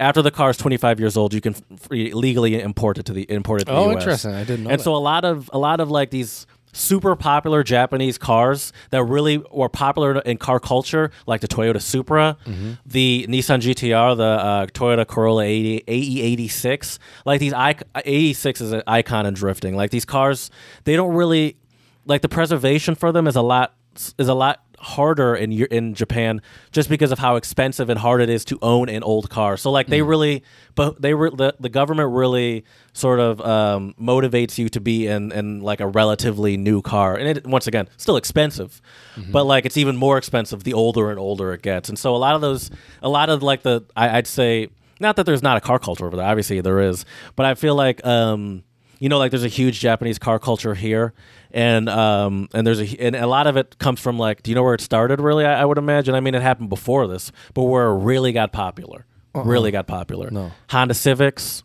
Oh, okay. VCRs. I'm talking about a movie, VCRs. Uh, Fast and Furious. There you go. There you go. Okay, Tokyo That's- Drift. that was one of them. Yeah, that was the third one. Uh, that was, but yeah. So in, in- but in Japan, um, so the the small car is very popular. Have you heard of like a K car? A K car is like a, a super small car. So it's like a, it's like um, I've probably seen them in China. I betcha. it, maybe you're probably you've probably seen them in van form. Okay. So like a su- maybe think of like a super small work van. Oh yeah, oh yeah. I saw lots of those Probably- in China. Uh, let, let me hold Tons on. of 'em. K car work. Hold on. Work van. You, I, you've probably seen this. Yeah, here. That's a good picture of one. Like something like this. Oh yeah, oh yeah. So so this is like that's probably like smaller than like two a two people up front, and then the- basically the whole back is a van. sure right? yeah like a normal minivan, but they're it's super But tiny. It's tiny. Yeah, I've seen the the one one below it. Yeah, like a blue pickup, one, like a pickup truck yeah, one version. That one I yeah. saw a lot in and, China. And, and this is why it's also so funny to think about in in the U.S. the F one fifty, you know, uh, any sort of pickup truck, silver, any pickup truck, but specifically the F one fifty being the most popular. These are like our standard work vehicle. Like that's your standard sort of. And but in in Europe, uh, and and it's it's. What do you think it is in Europe, by the way? Like your standard sort of work vehicle. oh, good question. Probably a Volks Volkswagen. Uh, Merc- taxis. It might even be a Mercedes. Taxis are Mercedes, but I mean like our like their versions of a pickup truck. I mean. Uh, is there a Mercedes equivalent? There is, there is a Mercedes version, I but there's a lot. would be. The mini, the, like the, not the minivan, but the van. It's like a Sprinter, Ford Transit. But then it's crazy to think in like in Japan or, or China apparently or Korea, Mm-hmm. I'd imagine too. Um, like their work vehicle are, are, are vehicles are primarily like even smaller. Mm-hmm. You know, so I'm always wondering like how much space do we really need here? You know. Right. Granted, I understand the different. I understand why maybe this wouldn't be practical. Right. These K cars are almost like bigger, like slightly bigger than toys. and it's crazy to see them haul stuff. Yeah. I've seen I've seen them with just stacks of Yeah. stuff on them. It's crazy for sure, for sure. Yeah. Um, let's do one more country. This is why I want to get get your idea Mm-hmm. of if you can, if you what you know about the. Um, well, we could do actually a couple. Let me Mm-hmm. do two more. Uh, what do you What do you know about um, English car culture? Well, I know Jaguar was a big company. Jaguar's Came very out- popular. Rolls Royce is You know, it's big one. interesting. I mean, this makes sense, but you know all the luxury stuff. Like it's all Right. luxury stuff that you know, like Ferraris, Lamborghinis. Mm-hmm. Right. I, yeah, I couldn't tell you what a quote unquote normal Mm-hmm. British car would be. Ford is super popular in, in England. It's probably Okay. one of the most popular brands. Um, uh, there's also like I'm trying to think of um, I'm trying to think of what else would be popular. Just like your standard uh, Right. European stuff, Citroen, Peugeot, stuff like that. Um, but they're known for also. I think they're known most for like the sports car. You know, Mm-hmm. like like it, like the small. Like imagine imagine like Like a Jaguar, right? Like a Sure, that's but that's that's like once again that's like the you know the More luxury That's like the of the- pinnacle. okay. Also like Aston Martin, James Oh, Bond yep, with all of his Aston yep, Martins. Yep. Um, but I'm talking about like a super small two seater convertible. Mm-hmm. Um, it is seems like a super British car to me, like a like a MG midget, I believe is one of them. I know that's a bad word, but it's a car. Oh, interesting. Something like this. okay. Where, where it's Yep. like a little, it's like almost like an old school Miata. Yeah. This to me is like the quintessential, quintessential like British car. Okay. And and um and you know it's actually weird that these are these are super pop. Not, not just this one specifically. This is an MG, a British sports car company, but there are all sorts of cer- different ones. Like a Triumph TR7, for example, is a version of it. I think that one's actually a little TR6 is one too. That's a, a older one, I believe. Oh, that's just the engine because I was looking up the engine of a TR6 a couple Oh, days nice. ago. But like this is a different one, and just like this little British sports car. But like it's weird because they're like in a super rainy area. and. It rains all the time. But this is like a super like, like this is a very popular part of the car culture. You I'll know? be honest though, I do I, I get why people I guess like convertibles, interest? but yeah, Uh, no interest in a convertible. No, I have no interest in these because they're super unreliable. I- I think I could. I think I could. I could um, consider a convertible if the car was right. You know. Okay. But like in general, I, I probably I probably agree with you. I, pro- I I probably would not be looking for a convertible. So let's let's talk about now some of the best places maybe to to drive. Like Yes. I, I think one place that I would love, I would love to uh, eventually, hopefully, once I can get the car I'm you know hoping on at some point within the next year, year and a half, two years, who, who knows. Uh, I would love to do a road trip just from Michigan down south and go through like Kentucky can be really beautiful. Yeah, the Blue Ridge Highway. Highway Yep. is that what that is? Yep. It'd be fun one day to do a, a a road trip down Route 66. I mean, I've heard scenically it's not the most beautiful. Yeah, I think that would be a little boring to me because that's just like long, boring straights. You know. Would it be fun But- though to get a nice, like a powerful car and really yeah, drive like, yeah, that yeah, thing? yeah, yeah. See, that's the place where you where you like see how fast you can go. Right. Where, where it's just like It's miles of perfectly flat, straight, straight, desert. yeah. That yeah, that's where you're like, let's see how fast this freaking uh, Hellcat Charger can go. Right, exactly. For sure. Exactly. But California in general has to be probably one of the best driving places Oh, in, in the maybe the world because there's like a lot of mountain roads, a lot of like a a lot of roads that but I- uh, in, in California also is probably one of the you know top car cultures in the U.S. Com- I'd say Michigan's probably pretty close because we have the big three here: Ford, Chrysler, and and uh, GM. And uh, and you know it's just so ingrained into every uh, almost everyone's family in this Metro Detroity area. Um, but I'd say you know California, L.A., San Francisco Bay Area, they're they're big car cultures too, and they also have they they they might have the we we might have the companies, but they have the roads for sure because Michigan has almost no good driving roads, Mm-hmm. Oh, especially in our area. They're just straight and hard and Potholes yeah, everywhere exactly. too. Um, some other places, you know, places I'd like to go. I'd like to go to certainly Europe. You know, Mm-hmm. like you know, the autobahn is kind of cool, but the thing is, I think the autobahn is a little overrated. I'm gonna say the autobahn is overrated. Mm. I would agree with you. I've I- been on it and it's cool. I've been fast on. I mean, I haven't driven. I've been, I was a kid and it's cool, Mm-hmm. but I still think it's overrated. I would say this. I I was with a good buddy of mine, my friend David, who's a, a doctor in Germany, and he was nice enough to take us from uh, mine where we were, and we went like through the Mosel, and we kind of like wound through the country roads. Exactly. That That's- was gorgeous. That's I would take the back roads, like Mm-hmm. the beautiful back country roads, over the autobahn any day. Oh, for sure. For one, um, for one, the autobahn is it's it's kind of dangerous. Like driving that fast is fun, but it's, it's kind of dangerous. And if you're not if you're not used to it, it can You, be yeah, I mean it's it's not that I don't think it's hard though. You just have to know the rules, which is just always you only literally you're, you're only in a right lane to pass. So even if there's four lanes, you mean you're left go- lane to pass. a left, excuse me, left Yeah. lane to pass. So even if there's four lanes and you're going 150 miles per hour, and there's no one right on the road, lanes. you stay all the way on the right. Yep. And then if there's someone to pass, you just go one over Yep. and pass them and go back. Or if there's you know two, then you know blah blah Right. blah. Um, so it is it is very orderly, but it is still dangerous. And also, it's just a straight line for the most part, you know. Mm-hmm. And then also, it's not just all. It's not just a freaking free for all on the autobahn. A, a good portion of it has normal speed limits, like a normal freeway. Yep. You kind of have to go out into the into not you know kind of middle nowhere ish Mm-hmm. a little bit to get like good stretches of just empty open road. It's not just you, like you can just hop on the freeway anywhere and it'll be like, all right, go for it, you know. So like it's just like it's it's a very short li- short lived experience. But I'll say one of the greatest car experiences in the world and the most accessible also is in Germany. Chad, this is my uh, quiz question for you. Do you know what it is? In Germany. the Nürburgring. Oh, okay, very good. Ba boom. Very good. No ham horn for that one, eh? yeah. Well, I, I only It know is. that though, Jared. Let me let me let me preface this by saying, uh, or not preface, I guess, but let me just say, uh, I only know this because I was staying near where the Nürburg Mm. Ring was. Um, Yeah, so it is a, a racetrack, one of the most iconic racetracks uh, in the world, where they race I, at least the 24 hour of Le Mans, which is a one of the, you know the most one of the most popular endurance races uh, in, in the world. And um, I just said 24 hour Le Mans. I'm such an idiot. Le Mans is a racetrack in France. in France, that the 24 sense. Mm-hmm. hours of Nürburgring is what they race there. right. um, but also the what makes it unique, I guess, is that it literally is just a public road Mm-hmm.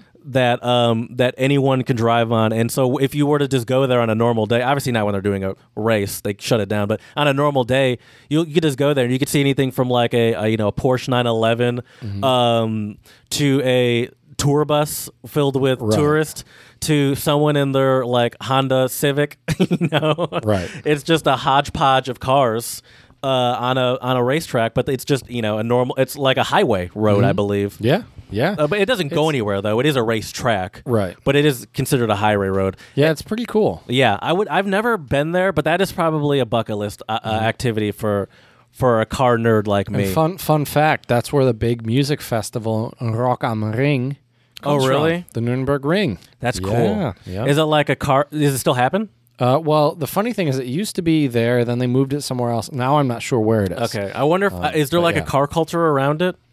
No, not around the concert. The Uh, yeah, around the event. but the area itself, for sure, sure. of course, but- of course. But I mean, like around the no. event, if it's at a racetrack, No, I, it's just because there's a lot so. of open space at But see, when I went to the festival, it wasn't at Nürburgring anymore. It was Sure. it was in this. It was like an old uh, airplane hangar, I guess, or an old airspace field or something in this little town. But yeah. I, I've heard Japan has has amazing roads, Mm. but the thing that would make me nervous about Japan is that they have super strict speeding laws, and uh, uh, they have a lot, lot, lot of speed cameras. You know, it's not, Right. and they're not friendly to that, so it's not really easy to get away. Same with like Switzerland, gorgeous roads, but Don't be speeding, You're probably going to get a ticket. right, right. Don't be speeding. And actually, they're super strict, and obviously, it's a super expensive country. There was this one car guy that I follow. Um, he was doing some sort of car event in Switzerland, and retroactively got sent to his house a speeding ticket, and uh, it was like it was like eight thousand dollars or something like that, five thousand dollars.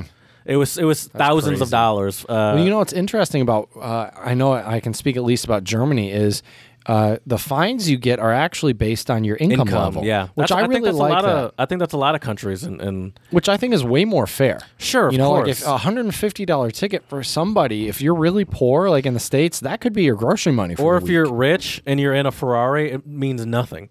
That's not a Exactly. punishment at all. exactly right, Yeah. yeah. So it's Um, it's interesting, yeah. yeah, I mean that makes sense. And and, and Sal, yeah, And- I would love to take a road trip across Canada. I think that would be pretty beautiful. Yeah, I think you might need a four by four to do that. You know, you might, but that would be fun to do, like a sort of a like a, a, a, a like a, road trip that involves like a four like an off road uh, portion. Maybe not That'd anything cool. like you know where it's like oh we might not make it out of here, Right.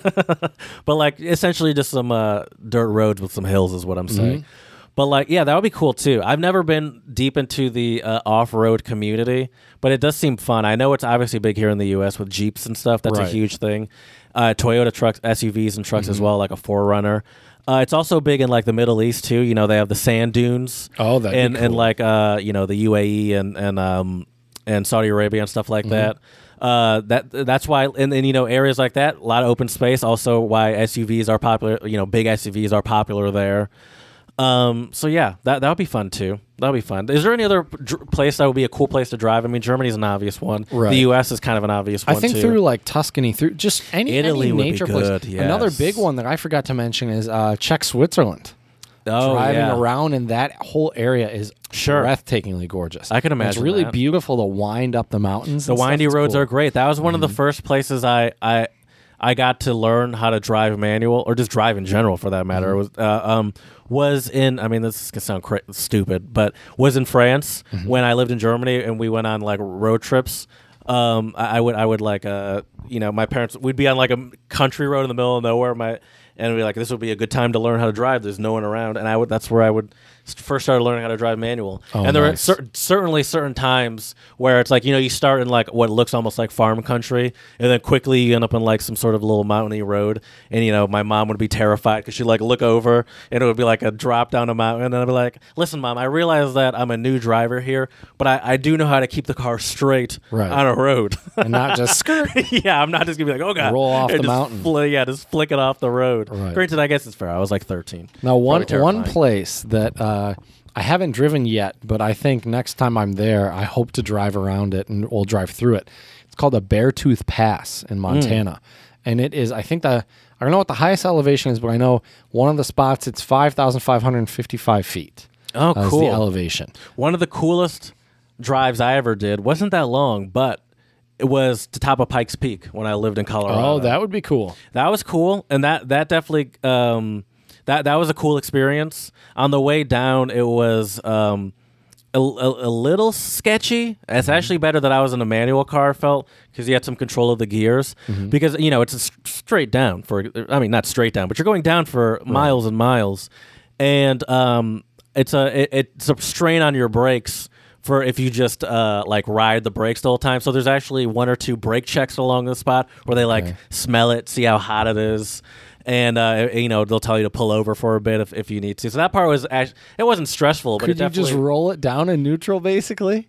no because you'd be going so fast. So fast. Okay, I don't know how how how steep. yeah, no, no, because you, you would be yeah, no, that would be super dangerous to just Okay. uh, go at Boom, the you speed. just be yeah, flying you probably you could probably get up to like 60, 70 miles per hour. I mean, it's a and it's a winding mountain road, so that You're would, going off the cliff at that point yeah, for sure. That would be crazy. Also, Yeah. Pikes Peak is a uh, is a um, a car community staple Mm-hmm. because that's where they do the uh, the the Pikes the Pikes Peak Hill Climb, which is a super. Fa- have you heard of that?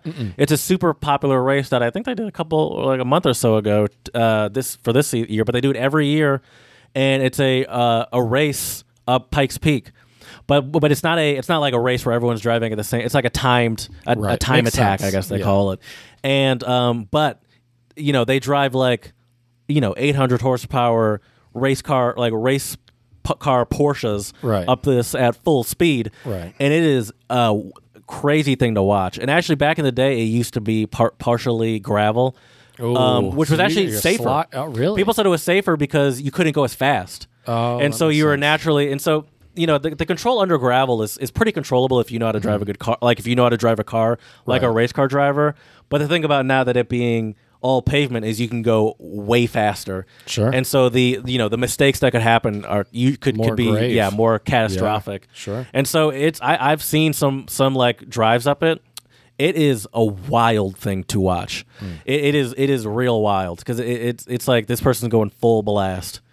Um, but that yeah, that's it's cool, and it's cool that it's like I, I don't know. I, I, the ra- the cool thing about racing is it does sort of it is like a culture. It's certainly a cultural thing, especially like like there's like like there's the like it, it it's sort of what powers some of these t- cities. Like it's what powers kind of like the culture, like excuse me, the tourism around it is sort of what powers Colorado Springs. Mm. And there's also another one like it in uh, Ireland. Is it the Isle of Man TT, which is a race, and it's in these in these winding, you know, backcountry Right. Irish roads. I think it's I- Ireland, and they're on motorcycles, Well, I- bro. I'd be They're one on- the- and there are people on the side of the road on these British, you know, those British like two lane back roads. Mm-hmm. Yep. They just stand on the side of the road watching motorcycles go by. that's crazy. At like 200 Ungodly miles per speeds, hour. yeah, that's crazy. And it, it is it, it is just a, a, a wild thing to watch. Where it's like this shouldn't even be legal. another another big spot too would be Daytona Beach, right? I mean, Daytona I- Beach. I- what happened? Daytona 500. Oh, but that's on a racetrack. It's not. It's well, it's a NASCAR event. Sure, but it's on a racetrack. I see what you're saying. the things Gotcha. like Pikes Peak is just a public road that they turn That into a racetrack. into- Same with the gotcha. Isle. This Right. is like here's a picture from the Isle of Man TT. Oh, that's crazy. Just a normal British. Look, look, look at this fucking people just standing there. that's wild. That's crazy. Oh my god. let me ask you a cultural question, Jared. Why do you think, and you might not have the answer to this, but why why do you think that Formula One is so popular, but it never really caught on? In the like we we have NASCAR, but we don't we don't have our own form of Formula One, like nothing Sure. similar with like the winding track and stuff, right? We have IndyCar. Okay, Um, I'd say racing in America probably started with NASCAR. Mm-hmm. And and NASCAR. What do you know where NASCAR came from? How it started? no idea. No. It started from well, um, it started for, as like a um, it started as illegal moonshining. So you know, like, so the whole point initially was that, um, you- well, you know how like in NASCAR they use, you know, obviously they have all the uh, advertisement on it, but it's like a Ford, you know, it's like a Ford Fusion. It's like a, uh, or now they probably use a Mustang, but it's like a normal, uh, theoretically, or even like a Toyota Camry, for example, Right. they have. It's like a And then they normal soup 'em up. car. Yeah, but you know, there's no relation to these cars. They just have like the shell around it Mm-hmm. that looks like that car, and it's because it was based off of originally NASCAR started with people that were moonshiners, and they were you know uh, taking booze back and forth, Mm-hmm. and uh, um, Dukes of Hazzard style outrunning the police Right, so with you- their souped up Mm-hmm. moon you know moonshine mobiles, and eventually. Uh, you know they had these souped up cars and they just started racing each other Right. with their souped up moonshine cars as like a side hobby essentially and so that's where nascar started from from these people souping up their moonshine cars and um America. which is so funny too um i don't know i don't need to get into it i didn't get politics um you know, respect the flag kind of stuff and, and, and like uh, respect our troops and stuff. Mm. Where it's like you're supporting a sport that literally started as a From breaking crime. the law. Yeah. yeah. like this whole thing started with F the law. We're going to do this crime anyway. well, I knew I knew that bootleggers did have like they would soup up their cars so they yeah, could outrun That's the where law. NAS- that, and they started for as a hobby racing the racing them Right. with other boot uh, like uh, boot bootlickers. Is that what they're bootleggers? bootleggers. Yeah, bootlicker is somebody who Right, respects like- authority basically no matter what. Right, right, right. The opposite of a uh, bootlegger. Bootlegger, yeah, for sure. Uh, So yeah, and so Formula One. So I- I don't know how Formula One got started like that, but I certainly know that um, once again, just by the nature, I think of the roads that they have available in Europe, and the small twisty roads, led into their focus being more on on turns rather than speed. Now, obviously, if you're going to do a race and do like the ultimate version of that, It's straight line speed, right? No, I'm saying you're going to have fast as well. But I think it really started from that focus on turns before speed. Well, it's more technique, right? It's more technical. Whereas, or maybe that's a false statement. I, I mean, listen, I'm a Formula One fan, and I don't Mm-hmm. really watch the other stuff. But I certainly know that uh, people that watch that are fans of NASCAR would beg to differ. Obviously, there's a lot of technique in both. Right. It's just a different style different- of technique. that's a good way to put yeah. it. Yeah. The the focus is because the the focus is more on. I I don't really know what the focus is in um in NASCAR to be honest with you, but but certainly the focus in the uh, you know is is on like, and, and I'll say this. They're, they're, shake and bake, baby. the, that's the, the, the. Mm-hmm. car technology is much older in NASCAR. You know, they're not as focused on. You know, obviously there's a lot of fancy technology. These are, you know, modern race cars. Mm-hmm. But if you're going to compare them to a NASCAR, or even an Indy car, or excuse me, if you're going to compare them to a Formula One car, or even an Indy car, which is like a sort of a lower level of a Formula One car, let's just say. Um, the level of technology that goes into things like um, like the the engine, like for like the engines are much smaller in Formula One cars, but still pack similar, if not more, power. You know, they use hybrids. At least Formula One cars are hybrids. Um, you know, the aerodynamics are way more advanced, where the downforce can allows you to go into turns at speeds that most normal humans wouldn't find possible. You know, like five Gs of on turns and brakes and stuff like that. Uh, braking, for example, is another one is way more aggressive in, in like a Formula One car. So like the precision of them is just like at a, at a higher level. And what I think that what makes Formula One so popular uh, and, and so cool is that it is like the ultimate level of a vehicle, and a, a lot of times the technology does trickle down to real cars. So like like you know, they, they, they it'll start you know technology will start in a Formula One car. For example, like carbon ceramic brakes. For example, uh, actually I don't think know if they still do use that, but like started with racing. Like racing is a popular spot sport spot for car innovations to trickle Sure, down makes to sense, normal yeah.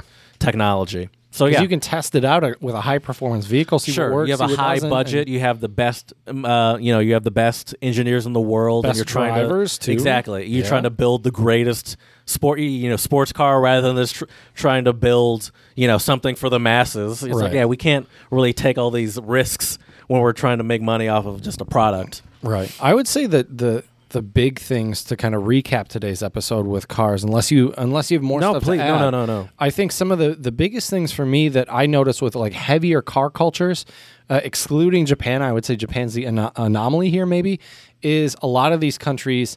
They have the, the infrastructure set up, it's more car friendly. Mm-hmm. So, what I mean by this is obviously in the US, most of our cities and towns and infrastructure, it's it's roads. It's not railways. Sure. It's not subways. It's I mean, you can take a plane, I guess, but it for most people, your common person in the US, you're going to take a car. It's just yeah, sure. It's just people adapting Mm-hmm. to the roads they have. Which, for example, why you know why the British sports car, which is a you know small two seater sports car, so popular because you know they their roads are tiny, Mm-hmm. Right. And if you want to get the most out of it, you don't really have the opportunity to use like a big old Challenger, which will be halfway in the other lane. You and know? then You just- won't have mirrors anymore after driving it for a week. Sure, exactly. you it's know, just yeah. adapting to to your cult to you know what you, what you have on, on offer, and then the culture kind of just forms around that. You know, But the interesting thing with the culture aspect is also then you have the uh, type of status, right? You know, different Mm-hmm. sure. cars in different countries mean different things. Like I know I was talking to one of my former students who's Russian, and he was telling me, you know, in, in Russia we you want SUV. If you want the status, you buy an SUV. I do know in um in China that uh, status is very important, especially when we're talking about luxury cars. yeah, but that's more flash. I would say that's not even. s- No, no, no, It's no, no. I would say that I'd say I think I think brand is very important. oh, And- for sure. Yeah. well, that's what I mean. That's what I mean by status. How could you disagree yeah, with I s- I status see but agree with brand? right. Yeah, yeah. And so and so I, I would I, I think that um and like for example there there was that you, you know they used to always say that I don't I mean I don't know but like Buick used to be very popular in in China which pe- I think actually still is but people would find it odd here in the U.S. because it, you know it was think of it as an old person's car. yeah at, at this it was kind of thought of as an old person's car especially in like the 90s Right. and early 2000s but it's practicality. A lot of that boils down to practicality Um, too. I I, don't think that's true at all. I think a lot of it has to do with status. I think the American cars. You are so against believing that it has to anything to do with status. But I, at that time, I think the American car, or like a Cadillac, for example, was probably similar to a Buick, just more expensive. But I Mm-hmm. Think the Ama- American car was the luxury item. Like that. That's Mm. Yeah, why okay. Buicks were so popular. That and makes so sense. I, I that's why I think um and I think that buying a luxury item whether it be a Buick or now for a BMW or whatever it's a status thing you know Mm-hmm. You're right. Yeah, you're and, right. and, I, and I think that it's I think that it's very important there and I think that that's and, and, and it's so interesting to think that like how brands are perceived because it really has nothing to do with I mean it has something to do with the product but it really has more to do with how you market something because Mm-hmm. it's like how is it that Buick is so hot in China and then in the US we're like oh yeah my grandma has one of those you know right. I mean, when I think of it, yeah, a car I would want to buy, Buick is not one of the first on my list. Sure, for sure. And it, yeah, it's not. Con- yeah, it's not really considered a luxury product here. Right. Uh, although it kind of probably more was in back in the day, but uh, it kind of you know. I would say the place though, when I think of status and cars, the first place that comes to mind for me is the United Arab Emirates.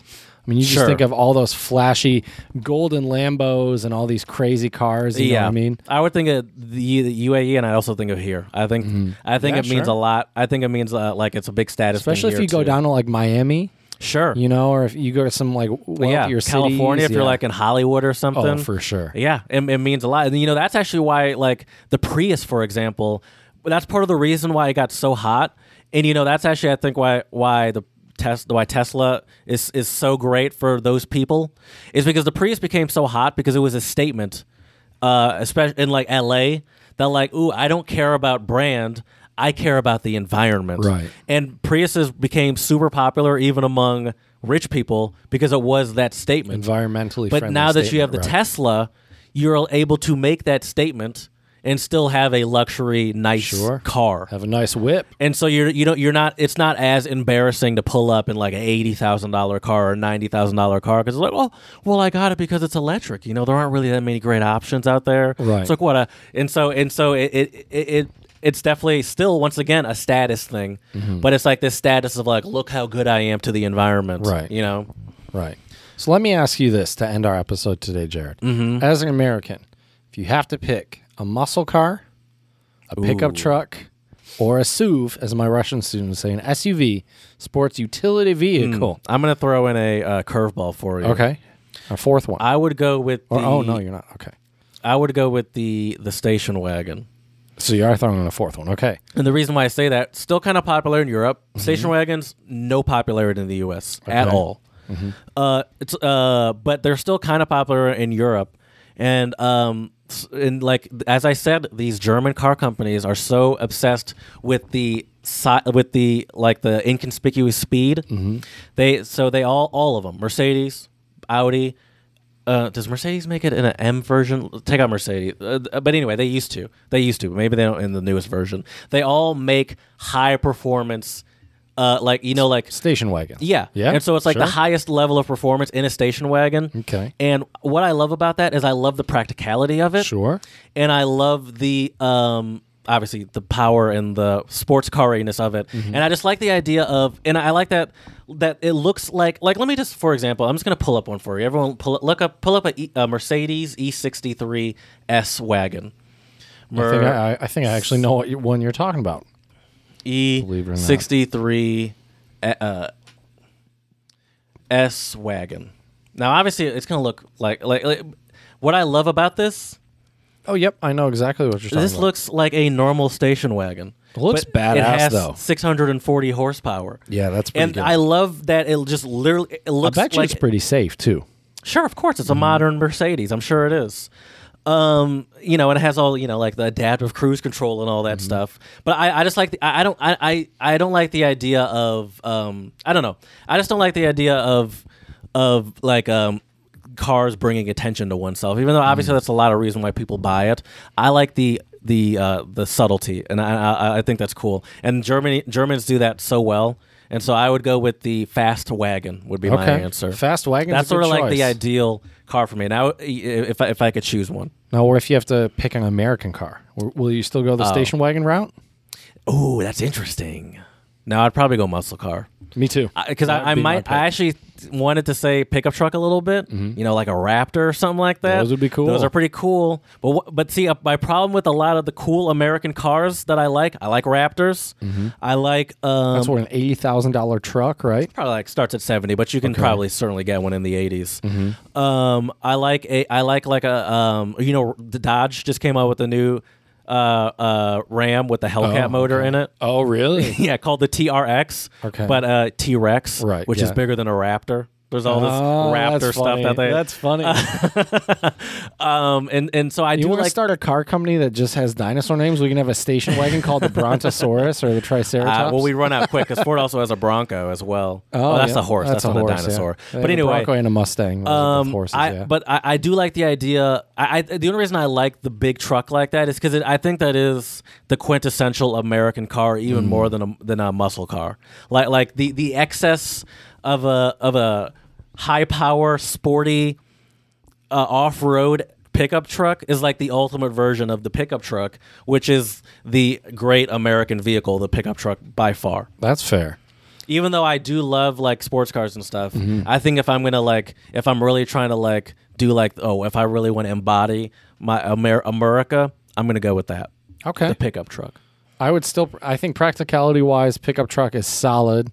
Sure, I mean, I'd probably get a Mustang. Power wise, but but yeah, for me it would for sure be a realistically, I pro- car. uh, that's probably what I get to. Yeah, which is is pretty cool. But yeah, Uh, anyways, let us know what uh, cars are popular in your home country or what cars you like. Yeah, and why? Yeah, because I think there could be very different reasons for Mm-hmm. why you choose what what you choose, or let us know why you don't have a car or don't want a car. Because there are a lot of countries where I would say are not car friendly. Yeah. they're just not economic. They're not. It's not practical. It's it's it's more hassle than it's worth. People Uh, are concerned for the environment. We didn't even Yeah. talk about that. That's, I mean, that's a huge one. That's a huge one. I mean, Yeah. that eh, that could be an episode in itself. Probably. It could be because uh, because there a lot of car people argue that like yeah cars obviously pollute Mm-hmm. but it's like if we're really trying to make sizable difference we should be focusing on like the shipping industry Right. for example or all the um, production plants too. production yeah. Yeah. how production is done Yep. s- specifically um, is probably yeah I mean the, yeah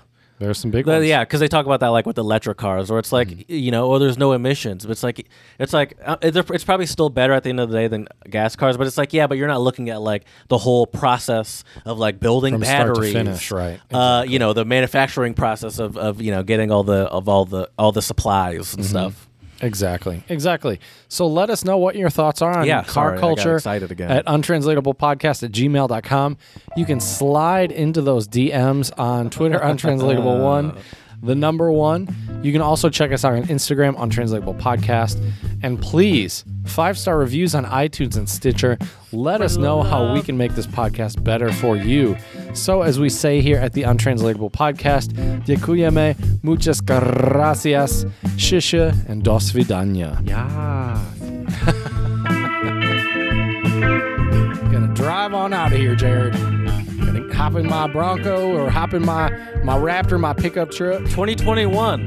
Time to drive uh drive yourself into the nearest Kia dealership. We're gonna see. We want to see you in a Kia. Ah, that's a 2021. good one, dude. Well, that's they their must slogan. have used that. Okay, that's okay. their slogan. You never heard that before? We're gonna. See, we want to see you in a Kia. You know, Or as someone that works in marketing at, for a car company, you'd think I'd hear these Right. things or be, be more aware of this, but no, I actually don't think I. That actually sounds more Stay like on a- track. Drive a Cadillac. That I honest that these honestly sound more like uh, dealership commercials. well, that's where it was from. yeah, I think. yeah, Yeah. yeah, yeah, yeah. Yeah, are some other dealership slogans? Oh man, there, there's one from from uh, Baton Rouge. I always remember. It's not a sl- oh, there is a slogan, but I don't remember it. But there's one a Nissan chain of dealerships. Mm-hmm. He always ends the ads with "Darlin." oh, that's funny. and I and uh, is, oh, I think it's Darlin Nissan or something like Okay. that. And he's got- like, I "Come got- to Darlin and get yourself a Nissan, Darlin." I got a I got one that's perfect for all the clout demons out there. Don't be ignored. Drive a Ford. Is that really? A, No, it's not. I'm making making up some of these. Uh, okay. I'm trying. I'm trying to. th- man, there's so, uh, honestly for some reason I think I can think of mostly of like Louisiana ones. Maybe because that's the most time I spend watching like daytime TV.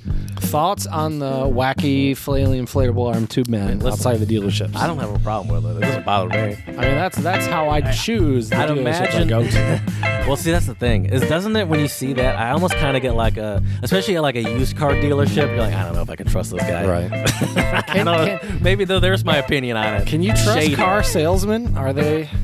Do you got to know I guess the person? not. How no, does it work? there's no trusting a car salesman. I don't think. Right.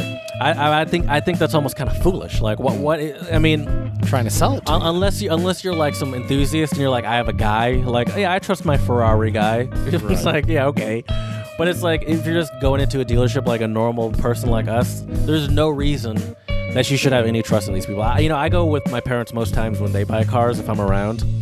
They don't buy cars. I make it seem like they're buying a new car Right. every week. Right. Actually, so I'm gonna put it this way: I'm al- almost always there because they don't. They almost they rarely buy cars. Mm-hmm. Um, and sometimes I'll like you know I love going with them, and I'll just be like, "That's I don't think that's right," and I'll be like, Right. I'm like "Eh, I, don't, I don't know about that. Right. And I'll be like, mm. So is it better to play dumb or is it better to be like, ah, I'm not like. I think it's just better to know your stuff. I think it's better to go in to the dealership knowing your stuff. Don't play dumb.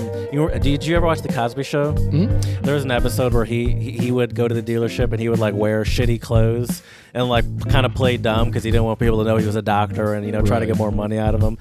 I, I- think it's good. I think it's best to go in there knowing as much as So are possible. you saying put on your shittiest clothing? yes? That's a good in there. combo. Shittiest clothing, but know everything. Okay. I think that's a great combo. All right. Well, with that advice, Jared, I think we'll uh, we'll press stop because that's solid advice right there.